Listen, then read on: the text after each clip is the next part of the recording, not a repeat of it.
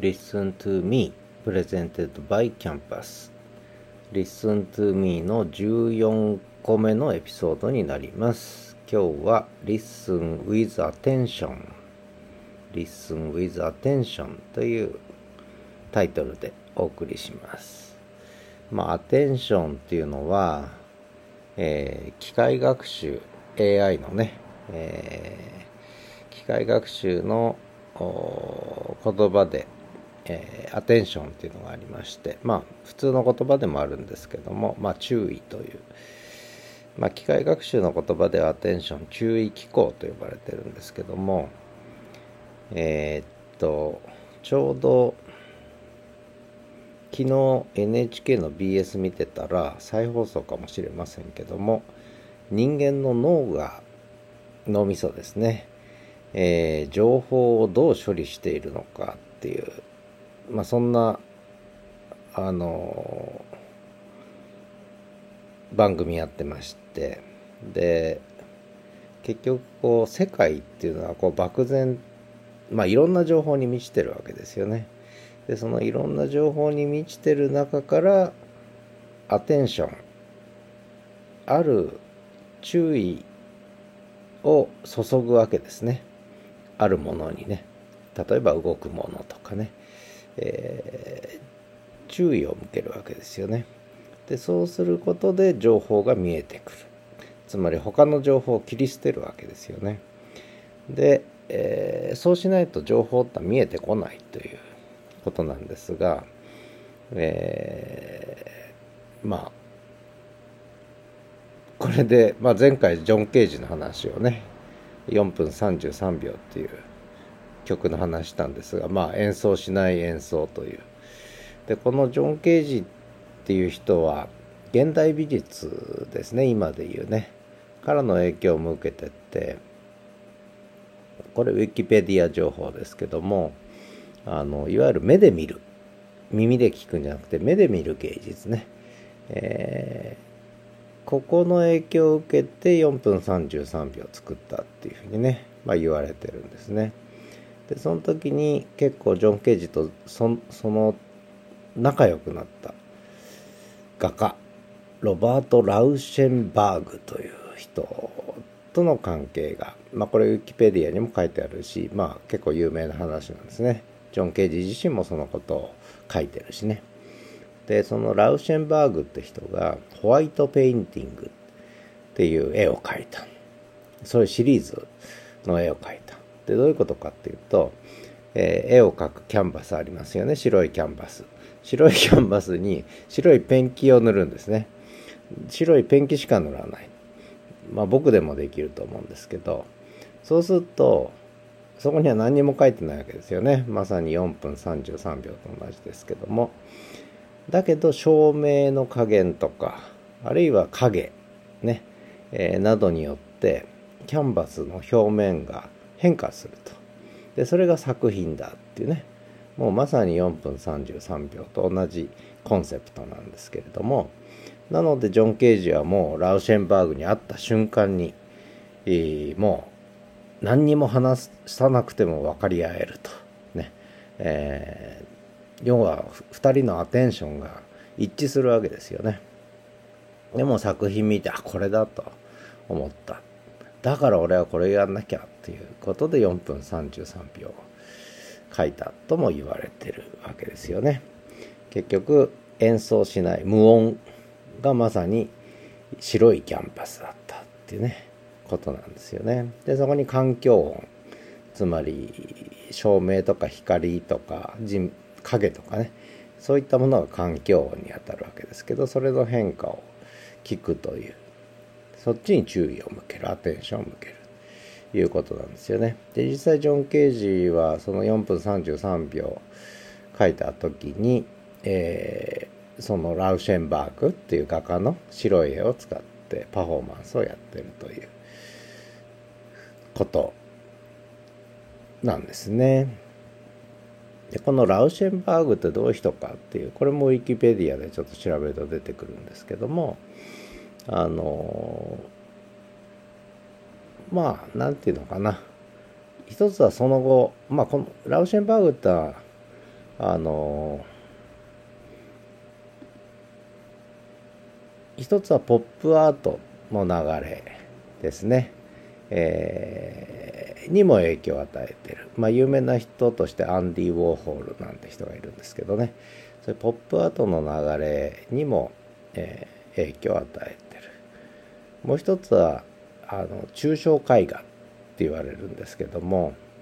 えー、抽象表現主義かとも言われるんですけれども、えー、でこれ抽象表現主義でちょっと有名なのが、えー、ポロックって知ってますかね？ジャクソン・ポロックって言うんですけど、えー、あのペンキをこう垂らす垂らしただけと、えー、こうアクションペインティングとも言われるんですけどもこうあるいはポーリングっていう言い方もするんですけどその、えー、ハケとかにペンキをつけてたっぷりとね。でそれを空中からこうピュッピュッってやるわけですよね。あるいは垂らしたり。でなで垂らすことで絵を描くという。で描かれた絵はもう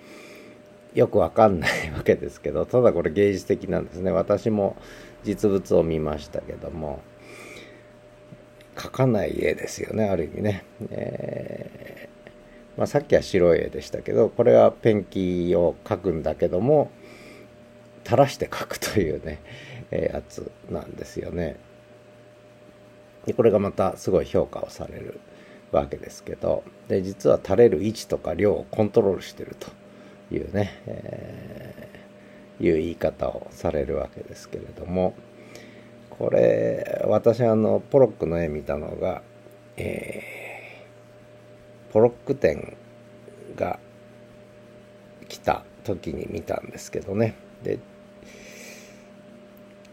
まあでまあ私なりに理解はできたんですがでなんで理解できたかっていうとその愛知トリエンナーレって、まあ、要するにビエンナーレとかトリエンナーレって現代美術のねえー、2年に1回3年に1回のそういうものが開かれるようになって私その頃名古屋に住んでたんですけど愛知でもトリエンナーレって開かれてね。でたまたま私その頃あのとある音楽大学で学長やってたもんだからそのトリエンナーレの参与という役割を与えられてえいわゆる美術大学の先生とかね芸術大学の先生とかと一緒に音楽の要素もあったのでそのトリエンナーレにはね。で、えー、まあ三陽という、まあ、役を与えられていろんな会議出たんですね。で実際トリエンナーレもいっぱい見させていただいて現代美術っていうのは解説がないとわからないっていうね、えー、ことなんですがでこれは何で解説がないと分かんないかっていうとどこを見ていいか分かんない、うん、ものもあるわけね。でだけどその解説があるとそこにアテンション注意が向くんですね。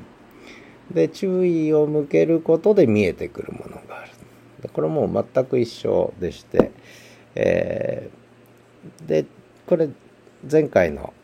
エピソードで喋ったんですけど例えばオーケストラ聴くときに、えー、完成されたベルリンフィルとかウィンフィルっていうのもね、えー、聞くのもいいんですけどもただクラシック音楽自体私最初やっぱりどう聴いていいのかもちろんスーッと入ってくる音楽もあったんですが分かんない音楽もいっぱいあったわけですよね。だけどこうどこに注意をすればいいのかっていうのがある程度分かってきてこれはある人が、まあ、作曲家の先生がねえー、教えてくれたんですけれどもあなるほどと思って、えー、それから聞けるようになったんですけどやっぱりこうそこに情報があってだけど漠然としててねどこを聞けばいいのかどこを見ればいいのかつまりどこに注意を注げばいいのかっていうのが分かんないともう情報を情報として捉えられなくなるんですね我々の脳みそはね。だからそこにはやっぱり取捨選択っていうね。えー、つまりさっき言ったアテンション。注意をどこに注ぐか。注意機構ってね。でこれ AI もそうなんですよね。注意機構を入れたことで今の自然な言葉が出てくるようになったっていうぐらい重要なポイントなんですよね。じゃないともうわけのわかんない、えー、文章を作っちゃうわけです。注意機構が働かないとね。あので我々 まあ何が言いたいかっていうと我々の脳みそは音を聞くにしても目で見るにしてもその注意機構注意アテンションを働かせることによってそこに意味なり情報あるある整理された情報を、えー、見てるあるいは聞いてるっていうねことなんですよ。でポッドキャストの話になるんですけども、えー、ポッドキャスト聞く時も結局ね何かを取捨選択してるわけね我々はね、えー、声質だったり内容だったりねえー、何かを取捨選択して聞いてるわけですよね。でどこに注意を向けるかってこれ人人によってやっぱ違うんですね実はね。だ注意の向け方によってやっぱりそこは気になったりとか、えー、そこに興味を持ったりとかそこに拒否反応を持ったりとかね。いろんなことするんででこの注意機構っていうのは実は我々のこう体験とか過去の記憶とか記憶とも関係してるんですけどもそういったものと実は結びついて働いてるっていうねことが分かってて。なので、えー、ポッドキャストの聞き方ね、えー、人それぞれなのはやっぱりいろんなこれまでの体験とかの蓄積あるいは記憶の蓄積などがあって学習の蓄積っていうのがあって。でそれでこうやっぱり人によってこう注意を向けるところがこう違ってくるっていうね、えー、ことがあるので。で、その上で何が言いたいかっていうと、だからいろんなポッドキャストがあっていいしね、いろんな番組があって自由にあっていい。で、聞く側も自由に聞けばいいというね、えー、ことなんじゃないかなと思うわけですよね。えー、まあ何言ってんだかよくわかんなくなってきましたけれども、まあそんなことで、えー、まあただね、ある程度こう、やっぱりアテンションの注ぎ方っていうのはね、えー、重なりもあるわけでねそういう意味ではこうなるべく多くの人がアテンションを持って聞いてくれるような番組であるに越したことはないけれども全てのアテンションに応えることはまあ不可能だろうと、ね、いうふうにも思ってるわけね。だからまあ気の合うところで 気の合う人たちが気の合うようにこうね交流すればいいのかなとかね、えー、まあそんなゆるい気持ちで、えー、私自身はやっているということなんですよね。だから私の持ってるアテンションが、えー、皆さんのこうアテンションにどこまでこう重なるかは全然わかんないんですけどもまあそれはそれでいいかなとね。まあ思ったことをとりあえず喋ってよと。あとはまあやれる範囲でやっていこうと、えー、無理なくね。楽しくね、えー、まあやってるうちにいろいろこうまたねアテンションも変化すんのかなとかね、えー、本当に何言ってるか分かんなくなってきましたけども今日はその現代美術とかね、えー、ポップアートとかね、えー、そういったこととも実は関係してる視覚情報の処理。それから聴覚耳で聞く情報の処理。でそこにはこうアテンションっていうメカニズムが働いていてそれは人によっていろんな形成のされ方をしていて脳脳脳がもうそれを強化されちゃってるわけねそういうアテンションの注ぎ方がね人によってねのかなり習慣化してる部分があるわけですよね。えー、なのでまあ逆に脳の方もちょっと一度ね柔軟にするっていうこともねえー、理解できないものに直面したら自分の脳の方をちょっと柔軟にしてみるってねことも重要なのかなとかまあいろんなことを考えながら いろんなポッドキャストをまあ最近はちょっと聞くようになってきたかな。うん、でピッとフィットするものとうんちょっとこれはと思うものといろいろありますよね。でその時にはまあ内容だったり喋り方だったりまあいろんなことがやっぱり気になるのは気になるわけでね、まあ、これはまあいろいろあると。いうことで、まあ100%一致するってことはないので、まあしょうがないなと。ダメですね。もう夜中の12時とかに収録するもんじゃないなっていう、のも今思いましたけどもまあ収録しちゃったんでもうこれはこれでアップしようと思いますということで15分ぐらいになったのでここで終わりたいと思いますではまた